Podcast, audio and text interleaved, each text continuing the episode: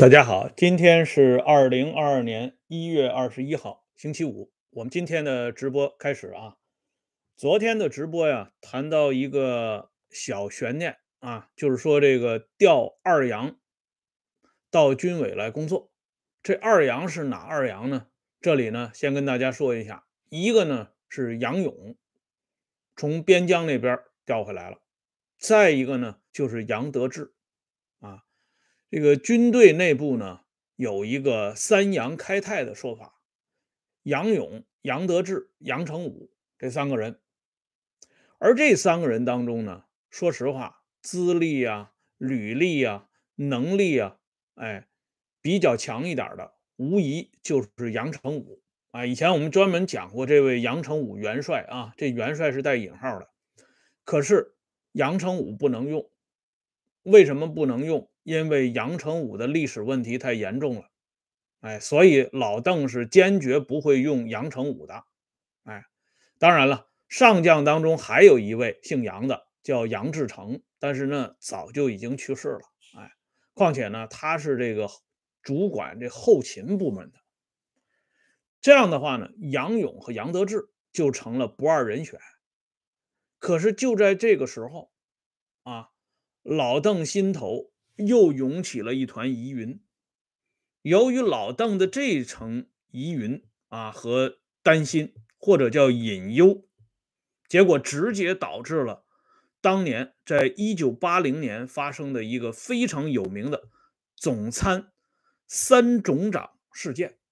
啊。这件事情啊，在当时军队内部影响很大，但是有些人呢，因为正是这个啊，意气风发之际，没有关注到这个三总长事件对后来整个八十年代军队内部的重大影响，以及对政坛的深远影响。哎，这个三总长事件呢，要从头说起。从哪儿说起呢？从林彪事件说起。这九一三事件发生之后啊，对毛泽东的震动非常之大，这个就不用详细描述了。最关键的是啊，林彪死了以后，这军队的掌控出现了巨大的障碍和问题。哎，之前呢，毛泽东与林彪两个人配合，把军队内部高层的相当一大批啊老军头们已经陆陆续续都清洗干净了，从元帅、大将、上将、中将，甚至少将啊，清洗了一大批。凡是不听招呼的，凡是有可能成为定时炸弹的，都一一排除啊，贺龙啊、罗瑞卿啊、杨成武啊、啊于立金呢、啊、啊肖华呀、傅崇碧呀等等啊。其中呢，重点就是这个红一方面军、红一军团、双一。所以这个双一的重担呢，完全落在了林彪和他手下的这个四大金刚身上。可是等到这哥五个被干掉之后，就出现了一个巨大的权力真空。这干部啊，啊，尤其是军队内部的这个干部，那可不是随随便便就能摆上来用的，哎，这里边这个扒了人头，要比用地方干部学问更深一层。为什么呢？因为在这个第一次无产阶级大革命中后期，这军队已经是一股独大了，哎，党政军民财这五大领域里边，军队是最横的，哎，包括下边的各大工厂。都要有军代表，哎，这个军宣队的力量远要比工宣队的力量强大得多，哎，军人嘛，在那个一统天下的情况下，他的背景是最雄厚的。唯其如此啊，选拔重要的干部到军队内部来坐镇指挥，就显得特别的突出。而这个时候呢，毛泽东被林彪事件已经打得晕头转向了。手中乏人呢，没人用啊，所以这个九月三十号，一九七一年九月三十号，你看九一三事件发生了半个月左右的时间，这国庆节前夕，毛泽东临时让周恩来马上找叶剑英拼凑出来一个十人团啊，这个军队历史上出现过多次啊，什么五人团呐、啊、三人团呐、啊，最后到了一九七一年出来一个十人团。什么叫十人团呢？就是把黄永胜的军委办事组给废除了啊，成立了一个以叶剑英牵头的十个人组成的中央军委办公会议。这十个人里边啊，大家一看这名单就知道了啊，基本上来讲这属于啊逮到鸡毛凑胆子啊，没有太厉害的人物。叶剑英、李先念、张春桥、谢富治、汪东兴、李德生啊、陈士举、张柴谦、刘贤全、季登奎，就这十个人。其中呢，咱们说这个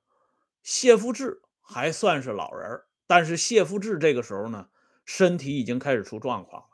扛不住了，所以第二年他人就没了。哎，其实这十人团就是九人团，这九个人当中只有一个人跟毛泽东呢上过井冈山，就是上将陈士举。但是陈士举的排名非常靠后。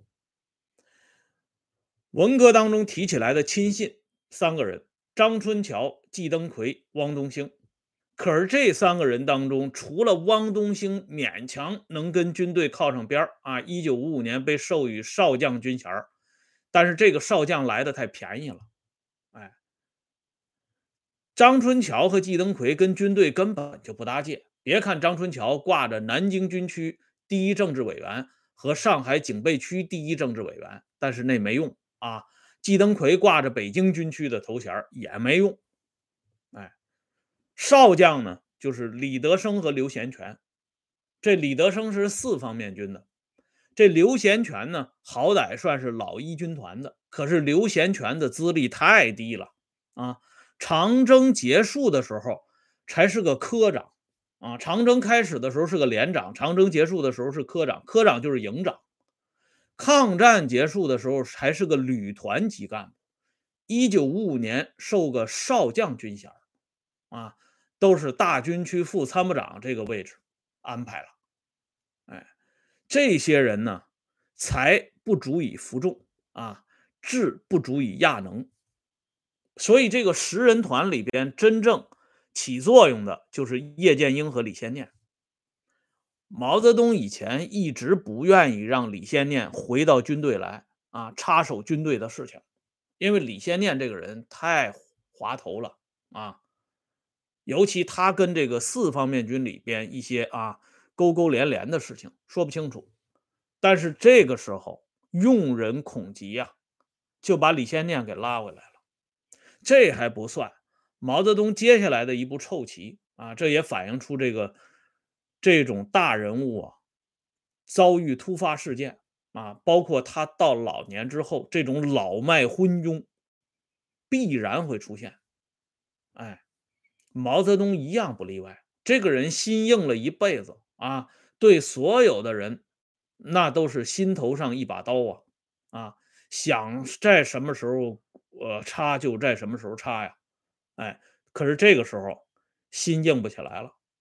他把另外一个人给弄回来了，这个人就是邓小平。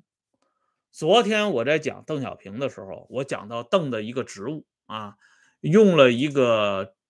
特殊的这个名词叫三副一正啊。有的这个网友呢在看了这个节目之后呢，他还给我纠正了一下，他说应该叫三副一总。哎，所以我说呀，我这个私人的小节目虽然是私人的，但是在准备过程当中是相当精心的。大家可以看一看相关的党史资料，凡是描述邓小平第二次复出的啊，这些公开资料里边三负一正是频频出现的啊，这是当年非常有名的一个名词。中共中央副主席、国务院副总理、中央军委副主席兼人民解放军总参谋长，这三个啊，中央副主席、国务院副总理和军委副主席都是负的，唯独总参谋长是正的，所以这叫三负一正。千万别再说什么三负一种啊，出去说容易让人笑话。哎，虽然咱们是业余节目啊，也得做的像专业看题。哎，这样的话呢，把老邓请回来了。当时江青就反对，江青特别不赞成把邓小平弄回来，就算是把邓小平弄回来，也不能给这么高的规格。啊，江青当时的看法就是说，如果这个磨啊推不动了，那么可以让邓呢暂时这个出来，没问题。哎，但是最多让他在国务院系统活动，哎，协助周恩来抓这个经济恢复工作，不要让他的手伸回到军队里去。这老毛呢就没听江青的话，江青说的话呢，啊，多数情况下啊是属于胡说八道，可是也有说准的时候，特别是他这种特有的敏感。事后证明，江青的担心是有道理的。老邓呢，在文革前担任过中央军委常委，但是那个是什么呢？那就是挂个弦儿，军队的事情他插不上手。因为那个时候前台啊有罗瑞卿，后台有林彪、贺龙这些人，哪能轮得到老邓呢？可是这个时候邓明显犯了严重的错误了，把他请回来，居然给他挂上中央军委副主席和总参谋长这样的职务。因为当年这个总参谋长啊，到了林彪事件之后已经变得举足轻重了，他不是当年这个啊，不是之前的啊，罗瑞卿、黄克诚他们担任总参谋长的时候了，因为那个时候已经废除了军委秘书长了，这个军委办公会议呢也是半半死不活的，这个总参谋长成了勾连中央军委主席和下边各大军区、各大兵种的最重要的联络员。哎，所以为什么杨成武一直啊想这个扶正啊，黄永胜担任总参谋长之后无法县这三个政治局委员都兼任副总参谋长的原因太重要了。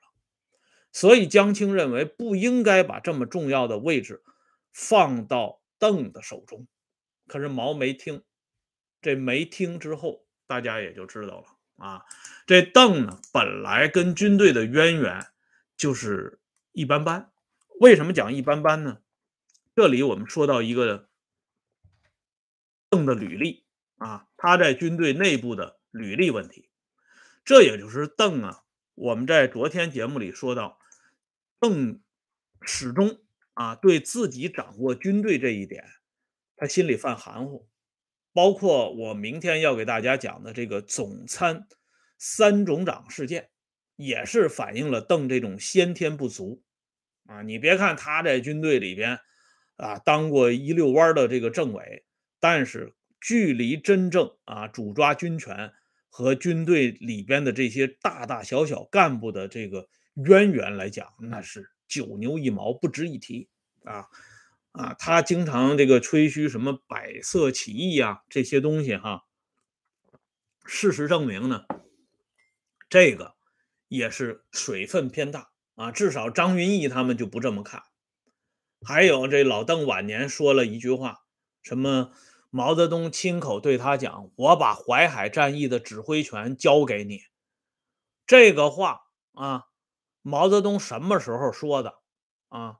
在什么这个地点说的，在什么背景下说的，毛泽东年谱也没有，邓小平年谱也没有啊，这就不知道毛泽东到底说没说过这句话。但是如果你要深究起来，老邓就不高兴了，老邓的名言是党史研究宜粗不宜细呀、啊，谁让你那么过细的研究啊？不行，不能过细。哎，那么下边呢，我就给大家讲一下这个军队内部啊，这个山头派系力量对比啊。这个军队是最讲究论资排辈的。一九八五年，胡耀邦接受这个陆铿啊，我给大家讲过这个陆铿啊。他在接受陆铿的采访的时候，胡耀邦都说过一句话：至于军队的问题，历来都有论资排辈的传统。哎，后来呢，胡耀邦希望啊，陆铿把这段话删除，但是陆铿没删。因为胡耀邦也意意识到自己说走嘴了，把实话说出来了。哎，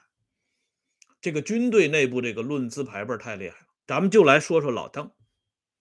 今天这个题目里边有一段话叫“邓小平做过林彪的部下”，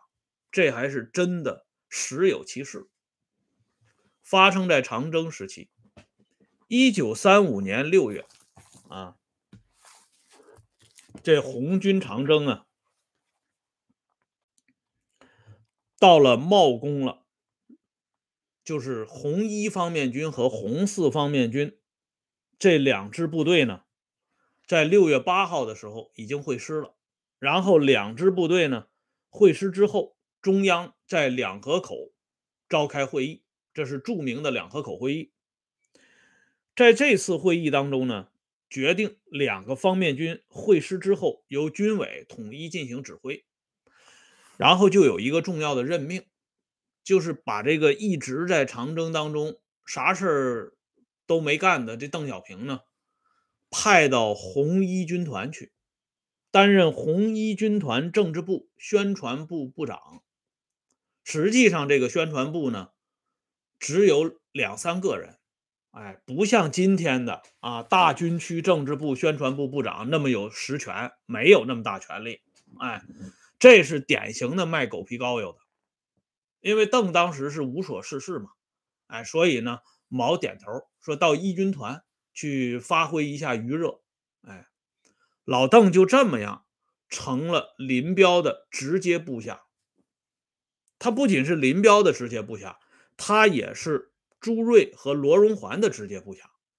当时罗荣桓就是邓小平的顶头上司，为什么老邓跟罗荣桓的关系特别好，就在这个时候建立了友谊啊。那么到了一九三六年五月份东征的时候啊，在大相寺开会的时候，罗荣桓调到红军大学去了。哎，那么邓小平呢接替罗荣桓担任红一方面军政治部副主任。哎，就是说老邓呢在红一军团里边的啊，红一军团里边的任职，红一军团政治部副主任这个任职还是林彪不折不扣的部下。哎，所以从老邓的这个履历里边就可以看出来，军队啊啊为什么讲论资排辈，其中这个资历和这个辈分就要从红军说起。你在井冈山的时候你什么级别啊？你在土地革命时期啊什么级别？黄洋界保卫战呢、啊、三次反围剿啊啊你都在什么地位呢啊？然后长征的时候你什么概念？东征的时候你又是什么概念？这些东西最重要了。哎，所以这里呢我给大家顺便说一个小段子啊。这小段子就是中将余秋里为什么见到一个团长出身的毛少先特别客气，这就涉及到军队里边的这个论资排辈了。这个毛少先这个人啊，一九五五年被授予大校军衔，到了六十年代中期，就是最后一次这个晋升的时候，才晋升为少将军衔。他最后的职务是这个南江军区第二副司令员。哎，之前就是这个新疆军区后勤部的副部长，就这么一个干部。可是余秋里对他呢特别的客气。哎，这个里边这个原因呢，那就是非常有意思，就能反映出部队当中的论资排辈。那么说到余秋里呢，我先给大家先讲两个小段子，然后我们再讲这故事啊。哪两个小段子呢？天安门事件发生之后啊，八十年代末，在这个京西宾馆开会，这余秋里那个时候已经是中顾委常委了，这个级别待遇相当于中央政治局委员。